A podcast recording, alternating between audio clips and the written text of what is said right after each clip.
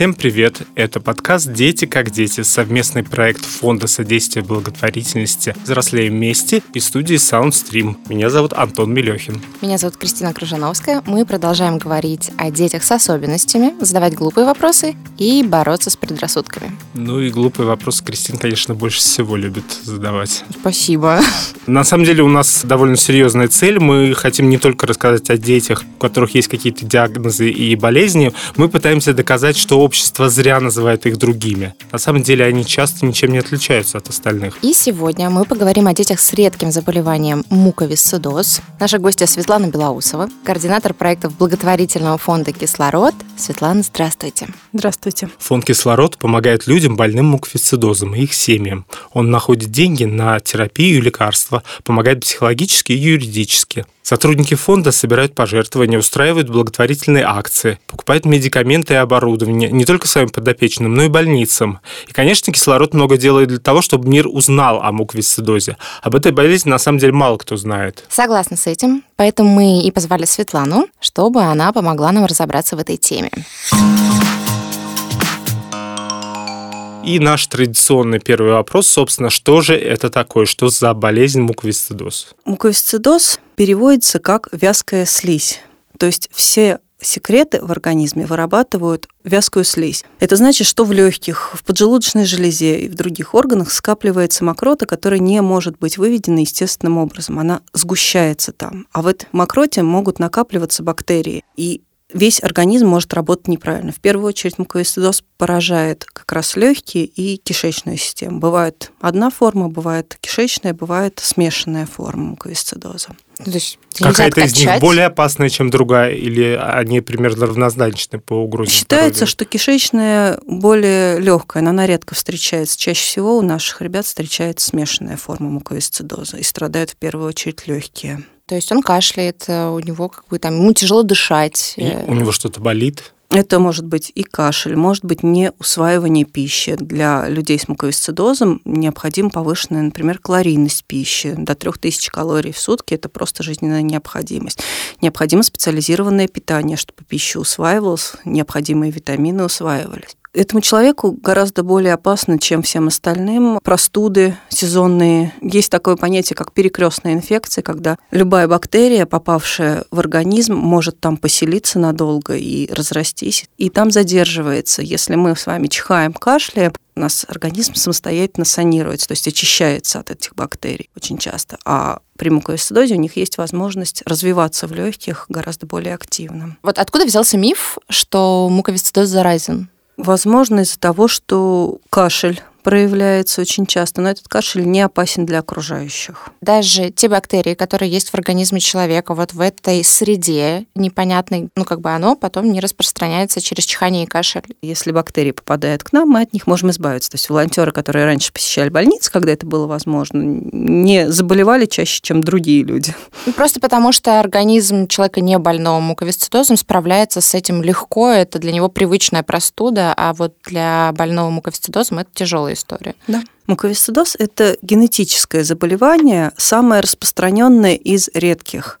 Носителями гена является каждый двадцатый человек. Если мы берем расчет Северную Америку, Европу, Россию. В России 4 тысячи людей с муковисцидозом, и 3 тысячи из них – это дети. Носитель не болеет муковисцидозом, но если встречаются два человека носителя гена, с вероятностью 25% у них может родиться ребенок с муковисцидозом. Муковисцидоз может не проявлять себя длительное время, а может проявиться сразу с младенчества. Сейчас в России есть скрининг, который показывает прямо в роддоме что у ребенка есть муковисцидоз. А можно еще раньше как бы предсказать, то есть у родителей сделать какой-то анализ, чтобы они хотя бы знали, что может родиться такой ребенок, если он будет общий? Можно делать генетический анализ, причем в семьях, где есть уже ребенок э, с муковисцидозом, обязательно делается предварительный скрининг. Можно делать даже генетический анализ до того, как пара сошлась и решила завести ребенка. То есть можно заводить свой генетический паспорт. Это не стопроцентная надежность. У нас были случаи, когда брат девочки, болеющей муковисцидозом, сделал анализ, показалось, что он носитель, девушку, которую он встретил совершенно из другого региона, из другого конца страны, тоже сделал анализ, но она не была показана как носитель, у них родился ребенок с муковисцидозом, и уже в последующем было выяснено, что просто очень редкая мутация. Делают порядка 30 мутаций в анализе. То есть все равно есть вероятность, что не все увидели с самого начала. Такой ребенок рождается обязательно, если у обоих родителей Вероятность такой ген... 25% рождения при каждой беременности. А если только у одного такой ген, то ребенок родится без... Либо носителем, либо абсолютно здоровым. Носительство – это не заболевание. Да, у него нет проявлений муковисцидоза. А можете рассказать, в каком возрасте диагностируется муковисцидоз? То есть это в младенчестве или это попозже выявляется? Делается скрининг, скрининг в роддоме. Это Прям делается. в роддоме? Да, но ага. в течение месяца родителям приходят результаты. Естественно, этот скрининг проводится не очень давно,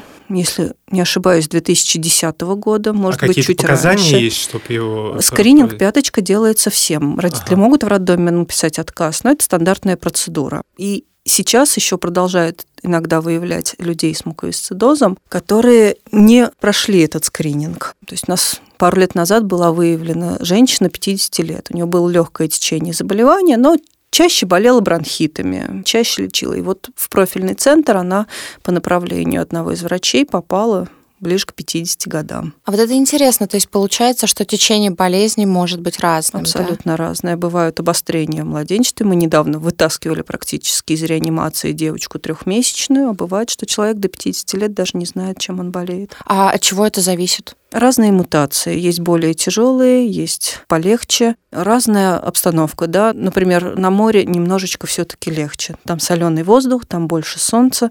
И течение болезни. Вот у нас есть семья, которая уехала в Турцию. Они отмечают, что им намного легче стало сразу.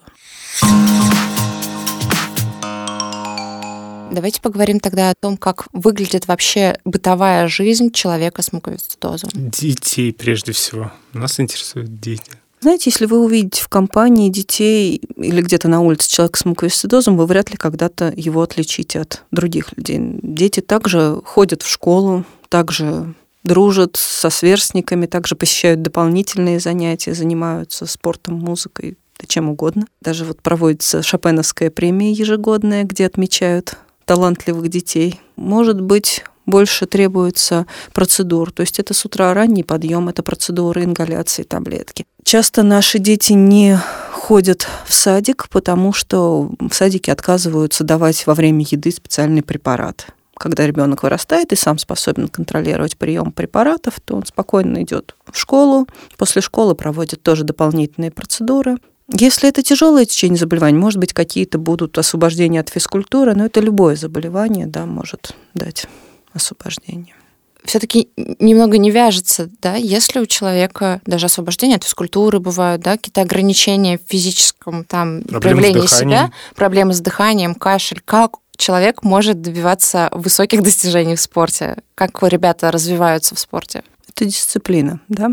Это дисциплина, которая привита с детства. Это желание жить, это желание все успеть, это желание добиваться многого. То есть такие дети просто с самого раннего возраста, они приучены к дисциплине, поэтому, получается, парадоксально они в спорте больше добиваются, потому что более дисциплинированы. Здесь, конечно, зависит от родителей, насколько они сами дисциплинированы, насколько могут привить это своим детям. У нас есть девочка в Москве, она сейчас заканчивает школу, она занимается волейболом, она катается на водных лыжах, на скейте, на сноуборде. Я столько не перепробовала видов спорта, сколько перепробовала она к окончанию школы. И занимается очень успешно этим всем. Это связано, наверное, с вот этим желанием Желание жить. У нее максимуму. очень крутая мама. Но мама ее вывозит периодически в Германию, когда есть возможность. Они там получают курс отлично антибиотиков. Они получают назначение не только наших врачей, но и назначение немецких врачей.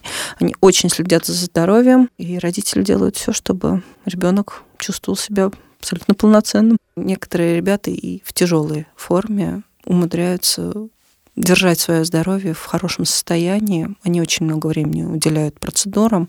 Режим, наверное, какой-то специальный, да? да? да. И э, диета да, высококалорийная диета, специализированное белковое питание, оно чем-то похоже на спортивное питание. раньше даже назначали нашим ребятам спортивное питание, но сейчас есть специальное лечебное, сбалансированное по белкам и углеводам. Это может быть миф, да, что люди с муковисцидозом, они гораздо худее, да, и детки тоже отличаются визуально. Да, им нужна более высокая калорийность пищи, потому что не все усваивается. Для этого они еще употребляют специально крион. Крион – это препарат, фермент. который... А, фермент, который расщепляет, собственно. Да, да, угу. который помогает работать.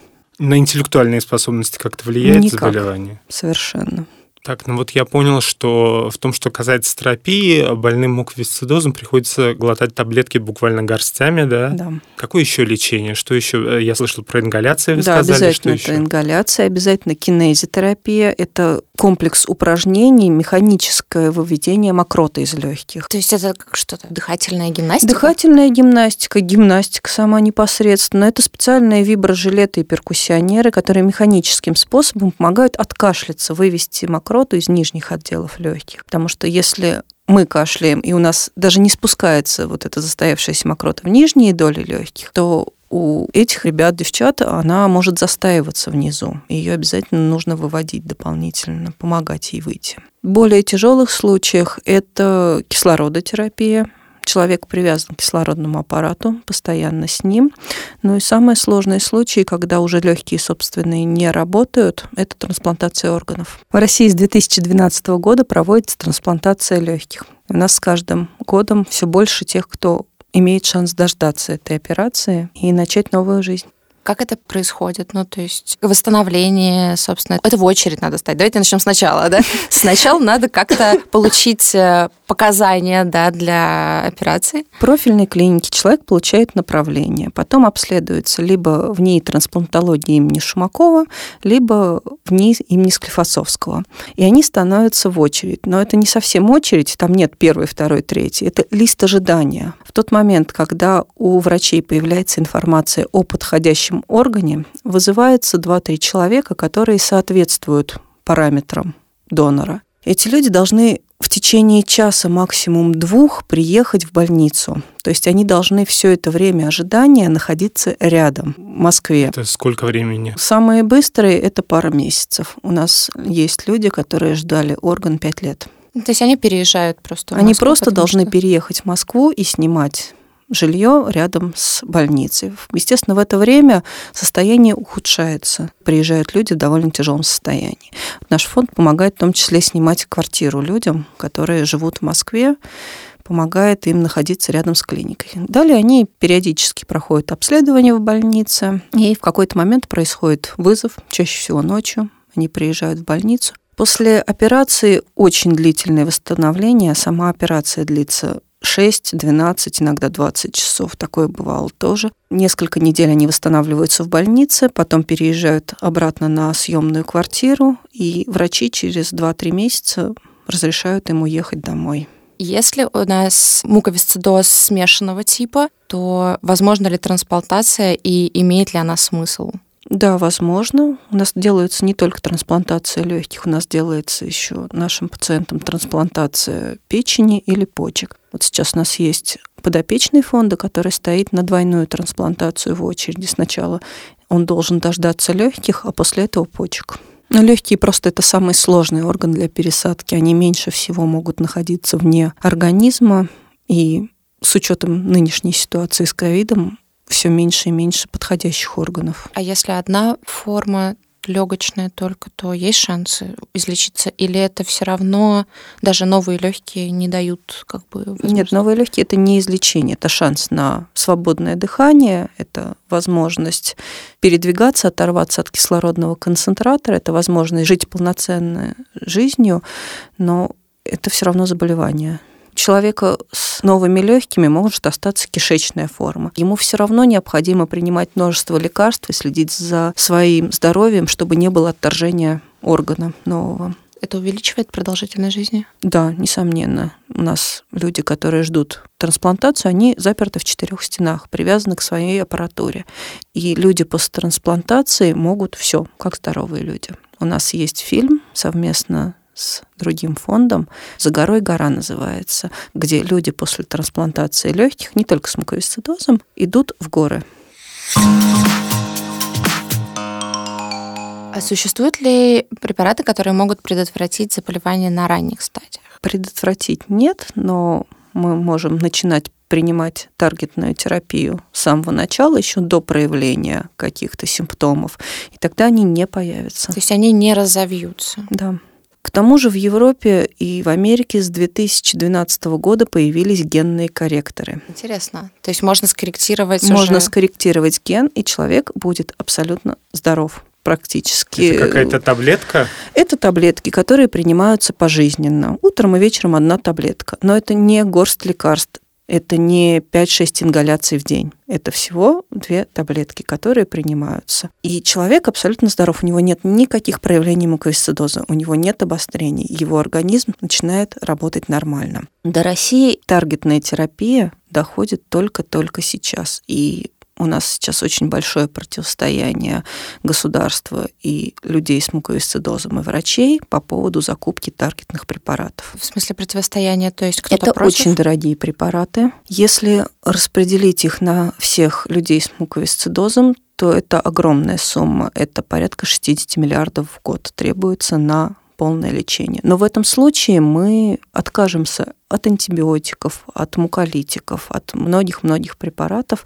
требуемых для человека с муковисцидозом. В других странах производят в таком количестве эти препараты, что их может хватить, и да. это может, естественно, да. спрос-предложение, то есть и ценник может упасть в итоге. Возможно, да, появляются уже аргентинские аналоги. Как вы думаете, какой прогноз вообще того, что таргетная терапия дойдет до России, сколько лет может это займет? Сейчас уже начинают получать, несколько человек получили по индивидуальному индивидуальным закупкам. Мы очень надеемся, что вот новый государственный фонд возьмет хотя бы часть детей под свое крыло и поможет им получить. И мы надеемся, что удастся в государственную программу, в федеральный бюджет ввести таргетную терапию. А по вашим ощущениям, в информационном поле стали больше говорить про это заболевание? Да, мы часто видим сейчас новости про муковисцидоз. Те, кто раньше не интересовался им, вдруг внезапно для себя открывают информацию. И оказывается, что в окружении часто встречаются с людьми с муковисцидозом. Правильно я понимаю, что практически каждый из нас может быть знаком с таким человеком и не подозревать, что у него заболевание. Да, вполне. В 2010 году, когда я общалась с врачами в разных регионах, мне говорили, зачем мне знать про муковисцидоз, я терапевт участковый, а сейчас приходишь в поликлинику и... А, муковисцидоз, да, знаем, да, конечно. Был большой тур у нас по России информационный. Проводились встречи во многих городах, и встречи и с родителями детей с муковисцидозом, и в медицинских колледжах, институтах проводились. Медики рассказывали, что им не преподают про муковисцидоз ничего. Это буквально пара предложений в курсе общей генетики, что встречается такое заболевание. Поэтому редко выбирают специализацию такую, и у нас очень мало врачей, которые занимаются муковисцидозом. Нужна ли какая-то просветительская деятельность для, в принципе, какой-то широкой аудитории, для всех вообще людей, и что мы должны про муковисцидоз знать, как общаться с людьми, и вообще есть какие-то, не знаю, общие вещи, которые должен вот наш слушатель прям знать про эту историю. Помимо того, что кашель не опасен такого человека. Я бы сказала, что, во-первых, это идея про то, что в каждой семье может появиться ребенок с муковисцидозом, и это нужно знать, важно. А второе, что их кашель не опасен для здорового человека, а вот кашель здорового человека вполне может оказаться очень опасным для людей с муковисцидозом. С прошлого года мы все носим маски и стараемся все-таки не выходить с респираторными заболеваниями из дома. Это та мысль, которую мы пытались много-много лет донести до людей. Вы просто говорились, да, что с ковидом ситуация осложнилась и с точки зрения трансплантации, но в таком случае улучшилась с точки зрения того, что мы просто немножечко бережем больных муковисцидозом, получается. В этом плане да, хотя я не могу сказать, что с ковидом хоть что-то улучшилось. У нас пропали очень многие лекарства и антибиотики для ребят стало сложно даже купить просто. Почему? То есть это элементарный дефицит? Да. Просто из аптек пропали очень многие средства, средства. А что сейчас происходит с лекарствами? Как их вернули уже в полный... Постепенно налаживаются поставки. У нас есть несколько новых поставщиков, которые стараются просто привести хотя бы основной набор антибиотиков для тех, кто не может получить от государства. А сейчас еще осталось вот это вот то, что называется стигмой, такое особенное отношение боязливое к таким людям. Может быть, она все-таки со временем уменьшается? Она уменьшается значительно. Те чудовищные случаи, которые были в начале 2000-х, их сейчас нет. В детей не кидаются камнями за то, что они и кашляют. такое было? И такое было, да. В регионах, в Москве не слышал, в регионах такое было, когда девочку у нас просто избивали за то, что она кашляет, и больная приходит в школу. Сейчас этого нет. У родителей выпущена памятка для учителя, что ребенку нельзя, что ему нужно, дополнительно там отпускать на перерыв во время урока, если ребенку это необходимо, не держать в классе комнатных растений, потому что они несут определенную опасность. Разрешать ребенку носить там с собой дополнительную воду, чтобы ее можно было пить во время урока. А комнатные растения, это в смысле а, Может в земле развиваться бактерии. Та же синегнойка может развиваться в земле. Угу. А как с животными? Какие-то есть еще пересечения? Там Больные с муковисцидозом а, могут быть аллергиками или... Как и все дети могут быть аллергиками, любой ребенок может быть аллергиком, так и у людей с муковисцидозом. Есть рекомендация не заводить рыбок, потому что в их корме может быть э, какая-то опасная бактерия. Есть рекомендация не заводить морских свинок, кроликов, потому что у них сено, а сено это может гнить в клетке в какой-то момент и тоже вырабатывается опасная бактерия. Так собаки, кошки чаще Шерсть всего никакую есть. Нет, не, никакой угрозы. дополнительной угрозы не несет. Котика себе завести можно все-таки. Ура! Смотрите, появляется в семье такой ребенок, а родители, особенно если они в России, они понимают, что ребенку, это на самом деле ужасно звучит, но ребенку там жить грубо говоря, не больше 30 лет, и что им делать? То есть вот с ребенком же как-то надо про это разговаривать? Есть родительские сообщества, есть родительские ассоциации, пациентские организации, обязательно проходят встречи. Обязательно общаются в сети очень много групп, которые поддерживают официальные сообщества. Мы всегда готовы давать консультации, общаться, давать контакты тех пациентов, которые живут полной жизнью и могут рассказать о том, как лучше выстроить сейчас ребенку жизнь, как помочь ему. Но в целом, с психологической точки зрения, с человеческой, социальной, наверное, нужно просто знать момент, когда ребенку нужно действительно объяснить, что с ним происходит и что с ним будет происходить и какие последствия как бы у этого всего. Родители выбирают этот момент самостоятельно. Кто-то в раннем возрасте рассказывает, кто-то рассказывает уже ближе к 12-13 годам. У нас есть дети, которые в больницу приезжали к ним. Ну да, мама говорит, я часто болею, вот у меня таблеточки, вот мне надо пить таблеточки, чтобы быть здоровым. Чем, как, это каждый родитель выбирает сам, когда поговорить с ребенком о жизни, о смерти, о болезни. Тяжело принять этот факт, тем более у нас есть разные врачи. Некоторые региональные врачи до сих пор говорят, о, смертника родили. Ну, все, это трагедия в семье. Хорошо, когда есть возможность найти другого врача, когда есть возможность вырваться к профильным специалистам в Москву и понять, что все не так страшно, что есть шанс на прекрасную долгую жизнь.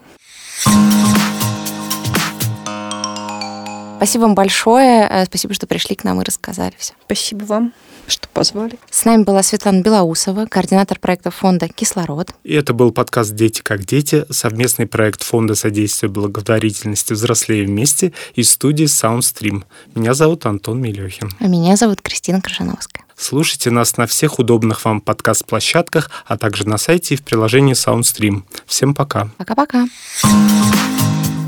Над подкастом работали автор и ведущий Антон Мелехин, продюсер и ведущая Кристина Крыжановская, звукорежиссер Анастасия Мазуренко, редактор Мария Погребняк.